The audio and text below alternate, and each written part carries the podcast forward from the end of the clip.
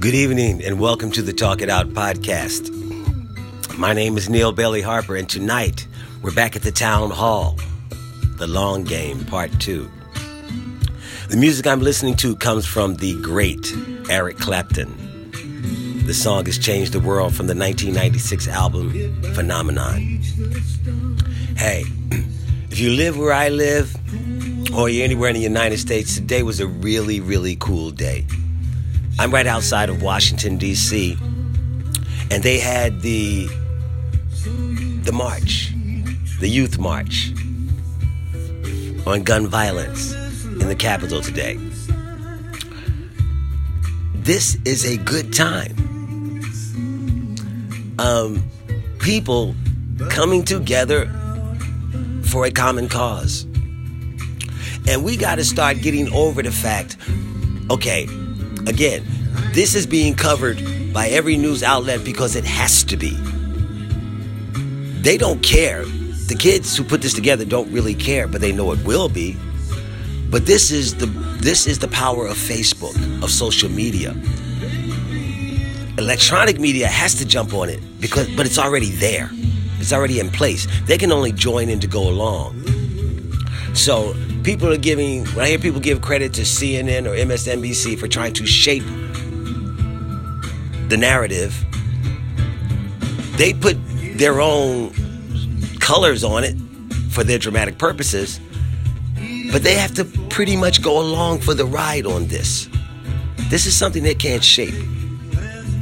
And why is it so hard to give passionate, intelligent, young children, teenagers, credit for being smart? They are just smart. I've said before, camera's not new to this generation. Everybody's been in front of a camera. But even people of this generation question the veracity and the energy of their own peers. You better get on board. This tips because all of us are on the same side of the scale. It makes it go down. It's tips because we stay there. Again, people talk about, well, where are they going to be in September, October? Will they translate this into registration to vote? Will they vote? Would we think they would be here today? Who saw this coming? Let's deal with October when we get to October. Who saw March the 24th coming before February the 24th? Why can't we just...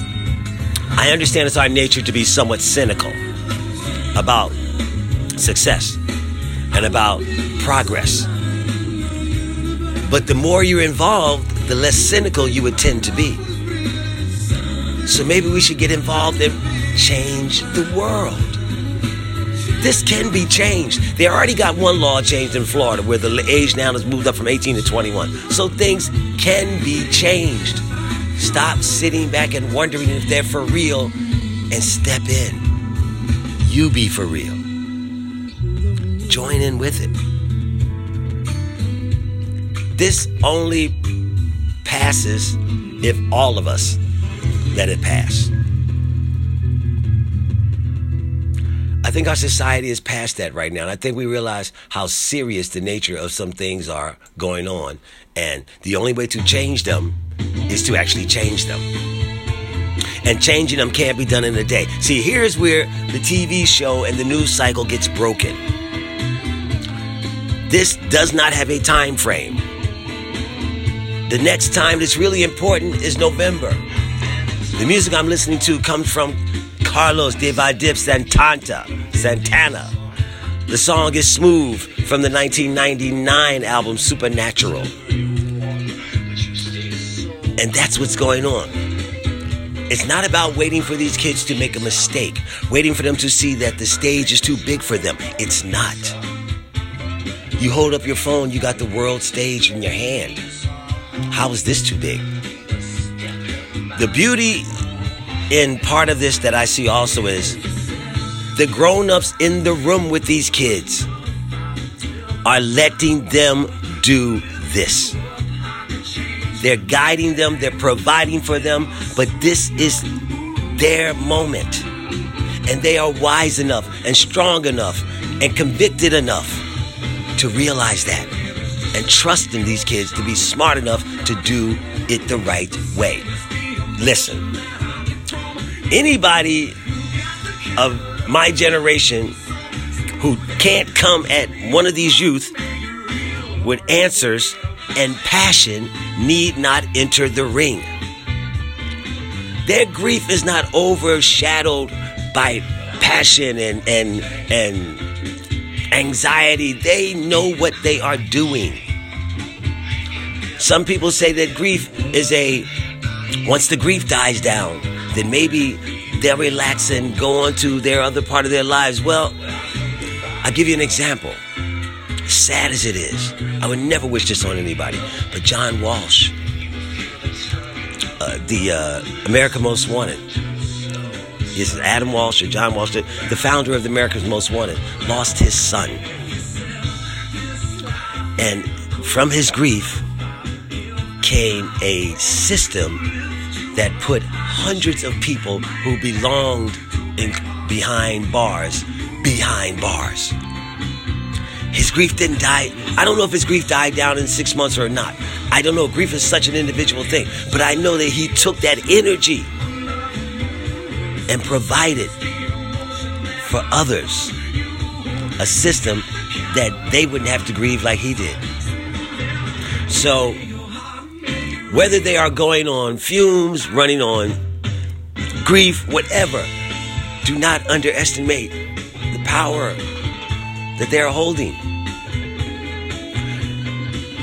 Amazingly, 45 was not in town. More amazingly, how can you not, if you're the leader of this country, look at the youth of this country and not be supportive? Because you're scared you'd have to commit to make a decision.